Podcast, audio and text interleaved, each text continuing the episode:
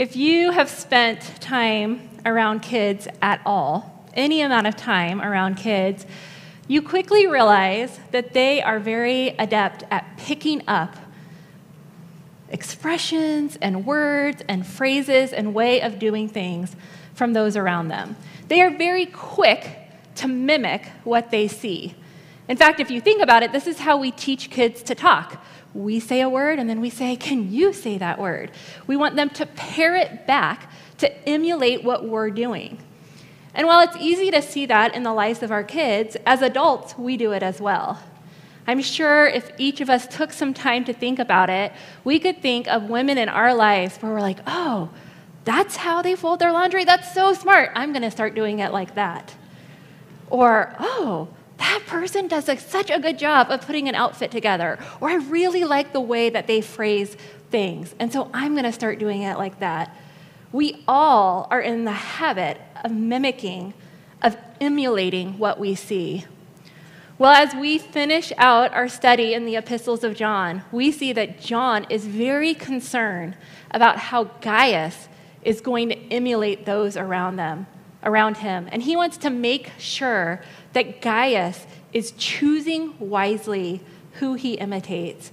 So as we turn to 3 John, the final few verses, we're going to start at verse 11, where John writes this Beloved, do not imitate evil, but imitate good.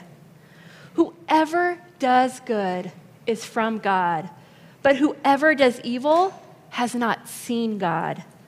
Demetrius has received a good testimony from everyone and from the truth itself. We also add our testimony, and you know that our testimony is true. And then he closes the letter by saying, I had much to write to you. There was so much more I wanted to say, but I would rather not write with pen and ink.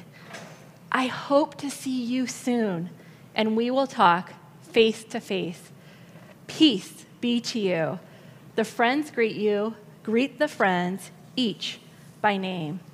The very first thing that we see as we look at this passage, it's the very first imperative in 3 John. The very first time John is giving a command to Gaius, it's that he wants Gaius to make sure that he is imitating what is good. Or as I put it, we all need to make sure, point one, that we follow those who follow Christ.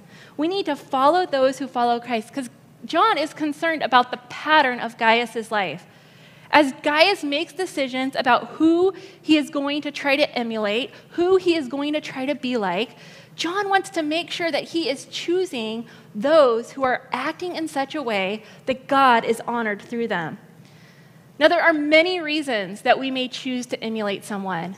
We may say, oh, that person, the way they do their hair, I, I really like it. I'm going to be just like her.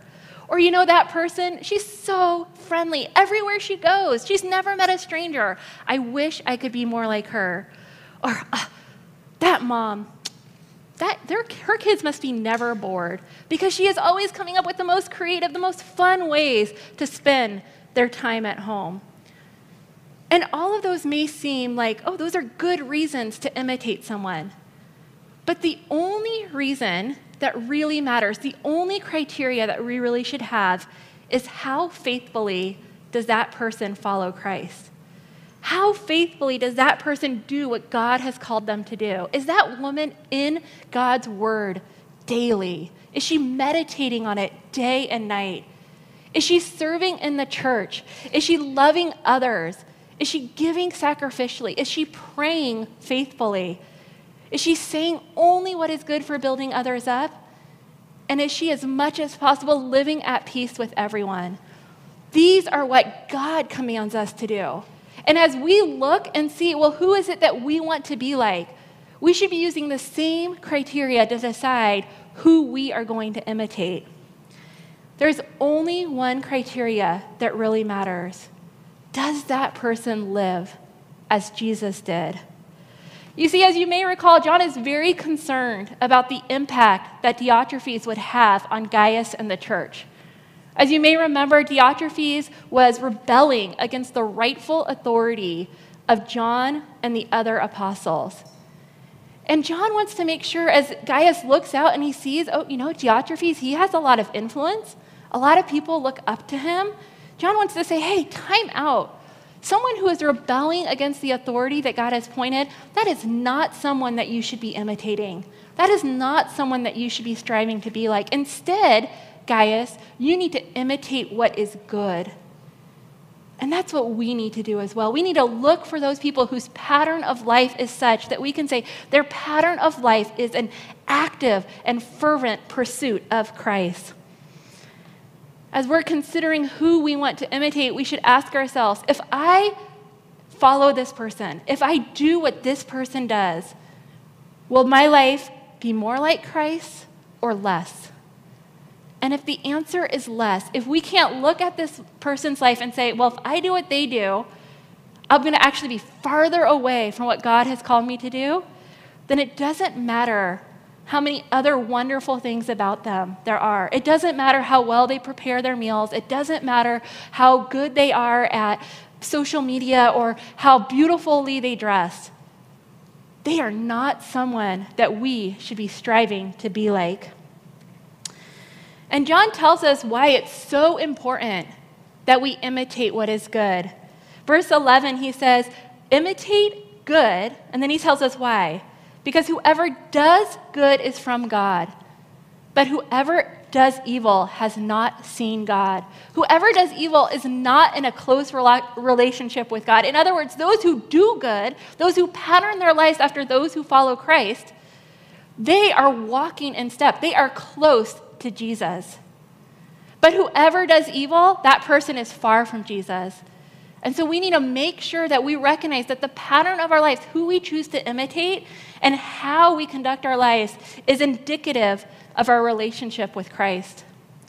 And we see, I recognize that as we think about this, you might be like, okay, Natalie, I get that. I need to pattern my life after someone who follows Christ. But you know what? I don't know anyone who does that perfectly.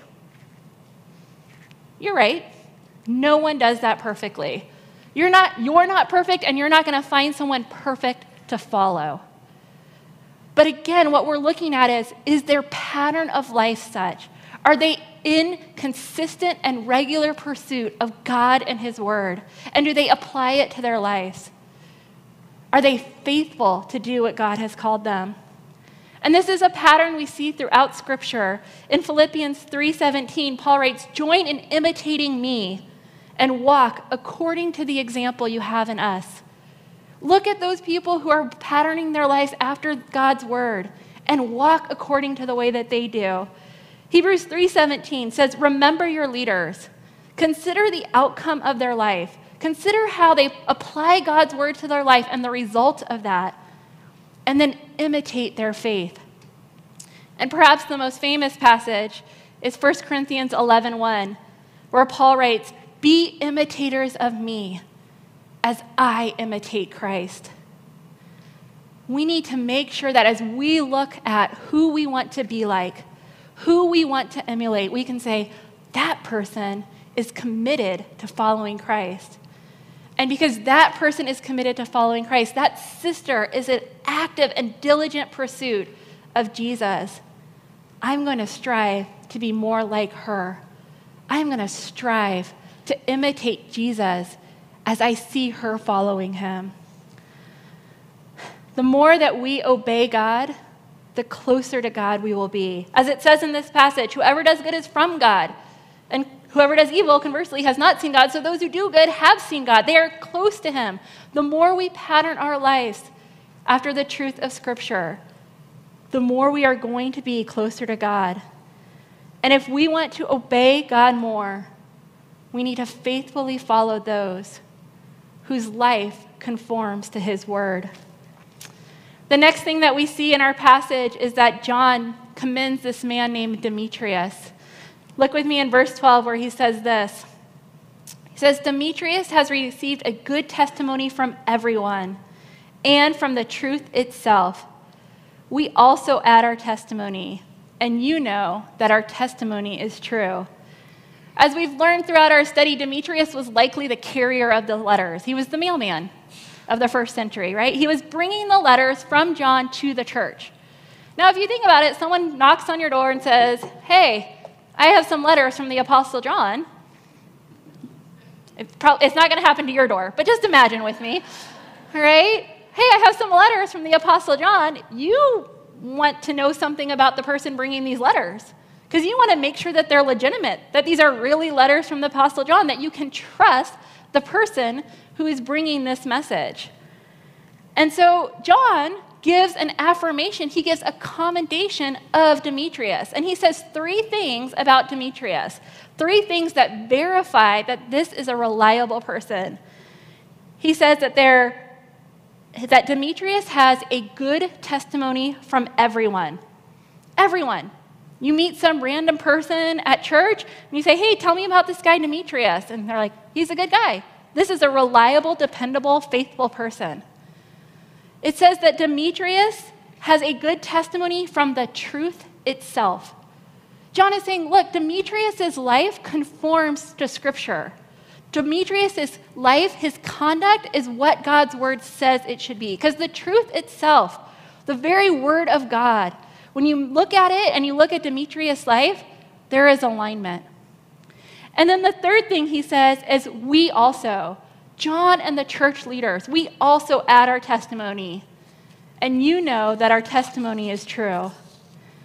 It didn't matter who you asked, it didn't matter what circumstance you were talking about, it didn't matter what obstacles or what challenges there were in Demetrius' life.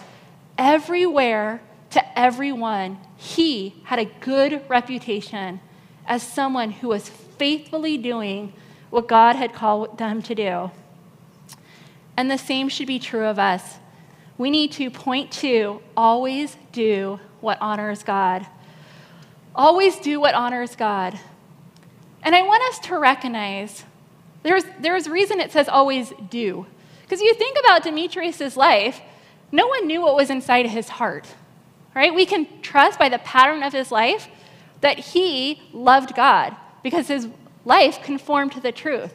But that's not what people could observe. That's not what people could base his reputation on. They could only base his reputation on his actions, on what they could visibly see. As, it, as Jesus said in Matthew 5 16, he said, Let your light shine before men. Let your light shine before men. Let everyone see the kind of light that you are living, so that they may see your good works so that they can pay attention to the pattern of your life, how you conduct yourself, the way that you behave when someone is mean to you, the way that you respond with kindness instead of aggravation to your children, so that they may see your good works and they may give glory to your Father in heaven. Ladies, this is an amazing thing. Other people can look at our lives, and because of how faithful we are to do what honors God, God gets praise. They praise God because of our lives. That is an amazing thing. That is an amazing thing, but it happens when we are committed, when we wake up each and every day and we say, Today, just like Demetrius, no matter what circumstances I face, no matter what challenges may come my way, no matter the people I encounter, I am going to do what God has called me to do.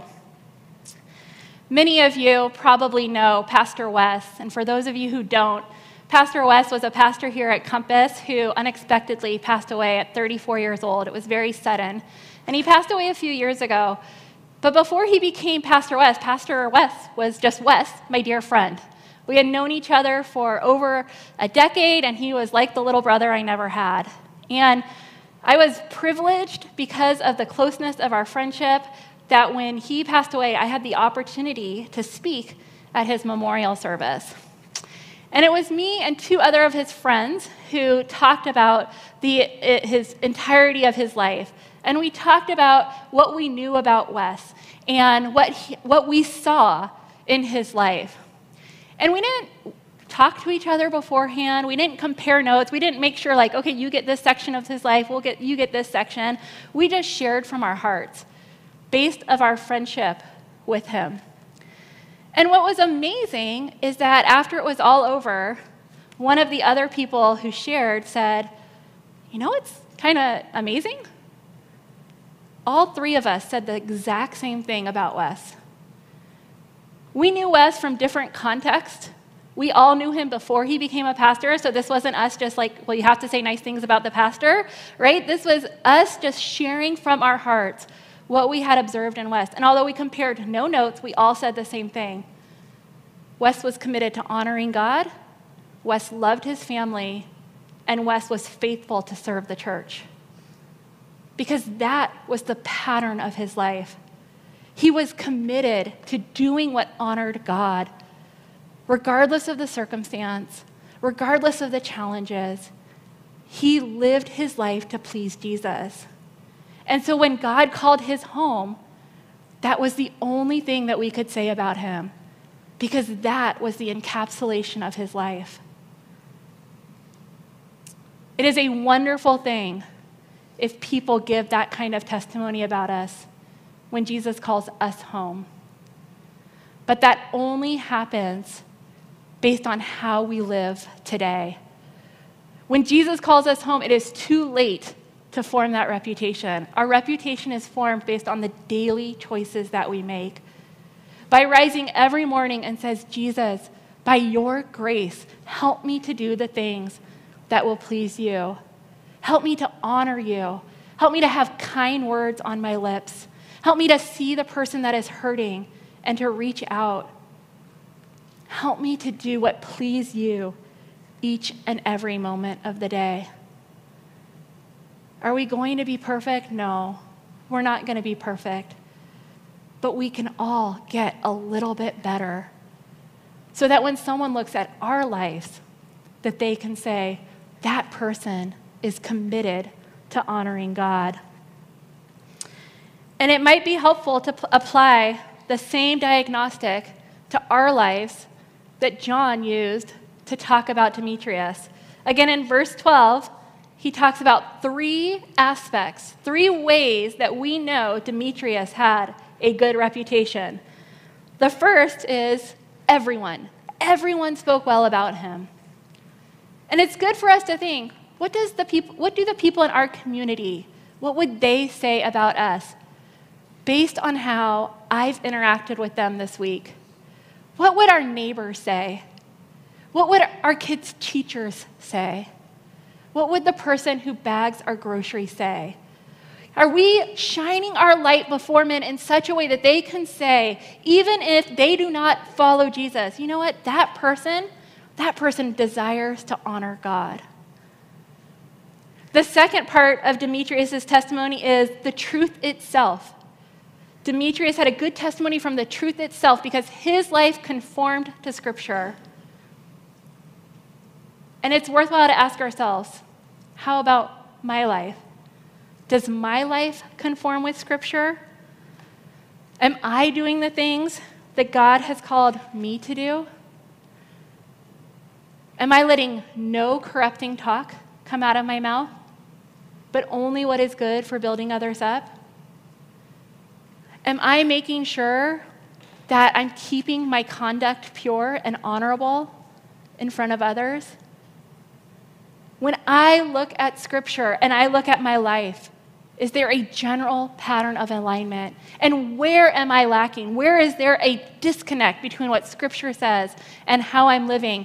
And then how can I get in line with Scripture? And then the third criteria that John used is he said, We also add our testimony. John and the church leaders said, Demetrius, he is a reliable guy. What about our church leaders? What would our pastor say about our lives? What would your ministry leader say? What about your small group leader? If your small group leader was going to give a testimony based on the conduct in the group, would, you, would they say, you know what, that woman, she is committed to honoring God? She strives to do what pleases Jesus. And remember, the goal in this is not to honor ourselves. We're not trying to honor God so that we get a lot of praise, so that people say, wow, that person is really, really faithful. We want to turn any of that praise right back to our Heavenly Father. We want to make sure that He gets the glory. But we need to commit to consistently obeying God, regardless of our circumstances, of treasuring Him over any other relationship, of honoring Him in every aspect of our lives. John next turns to the closing of the letter. He's wrapping up things here. And he says this in verse 13. He said, I had much to write to you, but I would rather not write with pen and ink. I hope to see you soon, and we will talk face to face. Peace be to you. The friends greet you. Greet the friends, every one of them. What John is doing here as he wraps this, up this letter to Gaius, he is communicating his personal investment in Gaius and the need for Gaius to be personally invested in the people of the church. And we need to make sure that we do the same. Or as I put it in point three, we need to get face to face with Christian friends. We need to get face to face with Christian friends. If you look at what John's right here, he is not content with kind of a theoretical or a cursory affection for Gaius to have for the church. He's not saying, like, hey, Gaius, make sure those people over there know you love them. No, he's saying, Gaius, you need to go and you need to greet the friends. You need to go and you need to make sure that every one of them knows who you are and that you have extended God's blessings their, his blessings of peace in their, in their lives. And he's saying, Look, I'm personally invested in you. I want to get face to face with you. I want to talk to you soon. This pen and ink, it's great, but it is not sufficient for the type of investment that I want to have in your life. There is no substitute for being face to face. Or, as one of my friends like to say, there is great blessing in the present of being present the present of being present. Now, I realize we've come through a very unusual time in our global history where we have not been able to get face to face. And we've gotten the opportunity to use things like Zoom, we've relied on maybe text and Facebook messages, and we've had the opportunity to maintain connections even though we haven't been sitting face to face. But please, let us recognize those things are wonderful tools.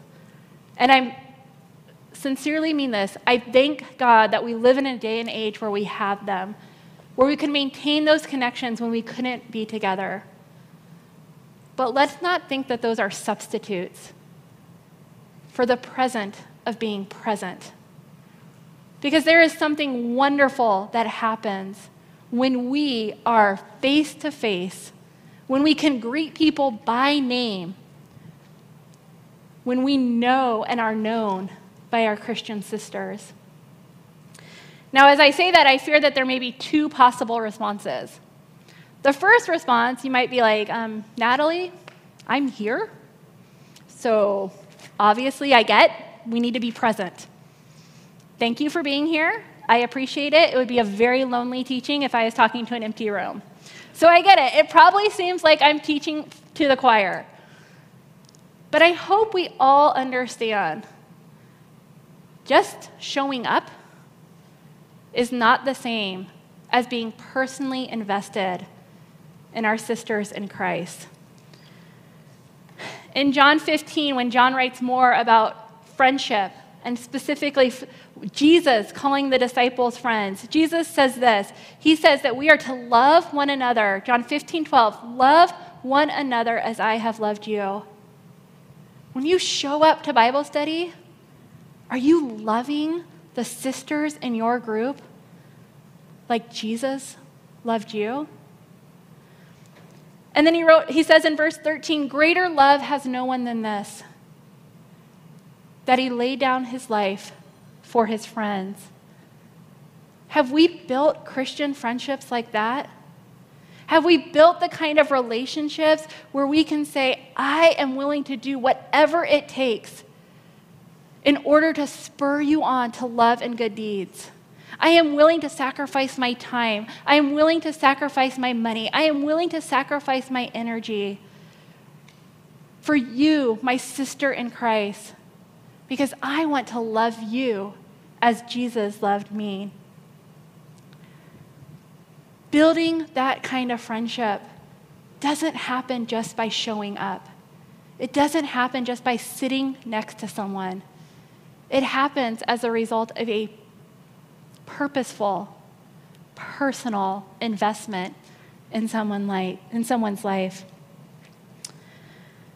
We want to make sure that we have built friendships who will hold us accountable, who will tell us when the things that we are doing are not honoring to God.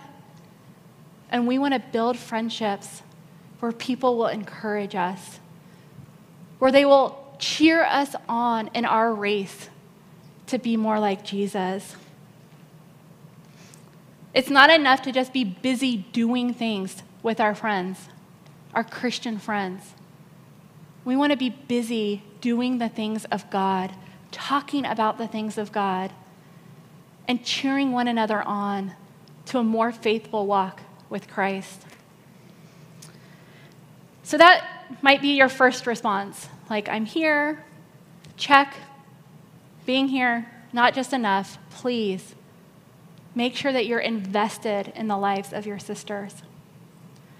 The second response that I fear there might be is you may be like, well, I would love to get face to face with Christian friends, but you know what, Natalie?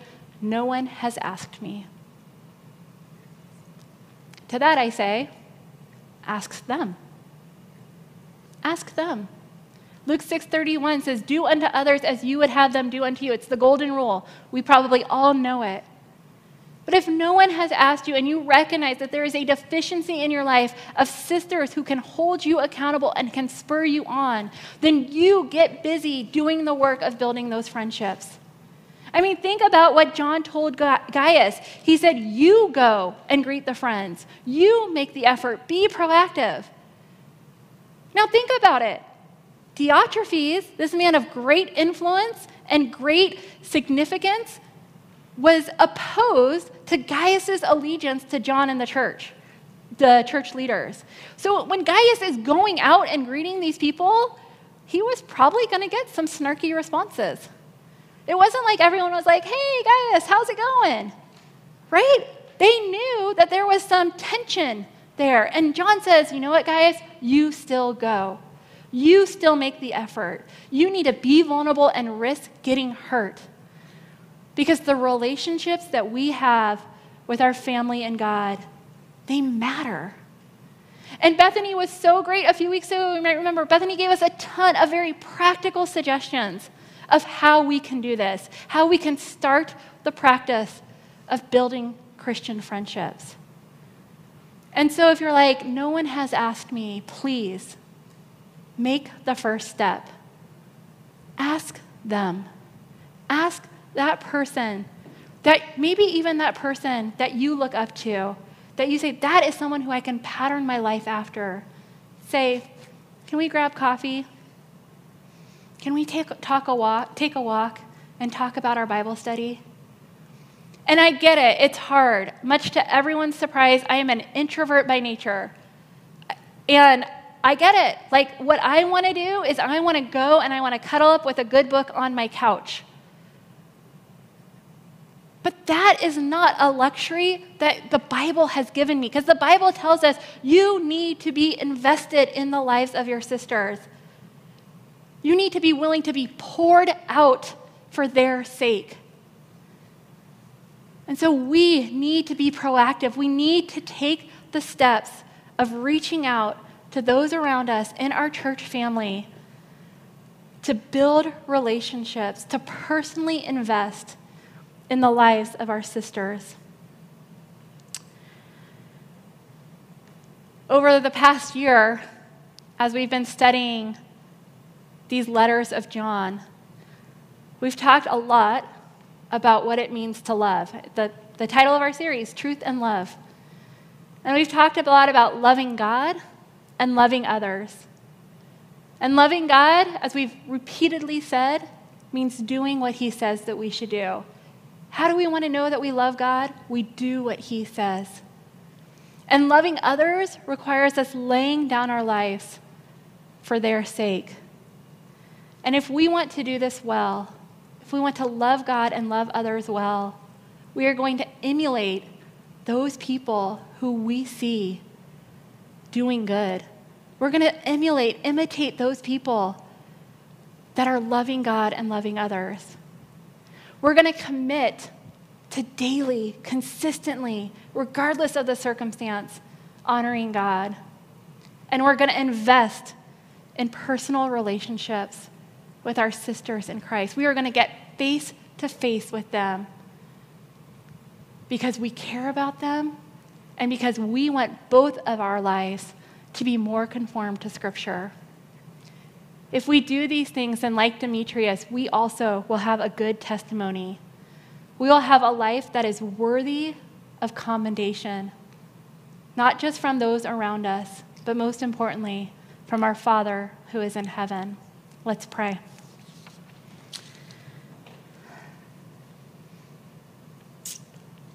Father, I thank you for this opportunity that we've had over this past year in the midst of strange circumstances in our world to learn more about it, what it means to love you and to love the people that you've placed in our lives.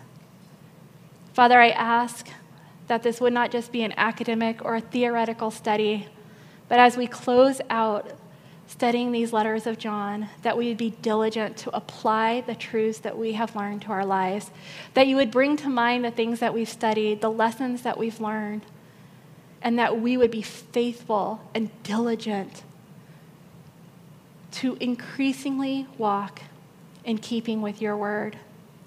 And Father, I thank you, as Stacy said, Lord, I thank you for all the people who have made this study possible for the tech team, for the music team, for Kids Club, for the MCs, for our Bible study leaders, for Stephanie and her team who's put it together, for the teachers. Father, we know that we are probably unaware of all the work that has gone in, but we are grateful for those people who have been faithful to do what you have called them to do, and as a result, we have been blessed. I ask, Father, that as each of these ladies go to their small group, that you would allow it to be a rich and fruitful discussion. That it may be the time, even now, of planting the seeds for strong Christian friendships where we can spur each other on and we can come alongside each other to walk closer to you, to honor you more in our lives. Thank you, Father, for this time that we have set aside to talk about your word. What a blessing it is. In Jesus' name, amen.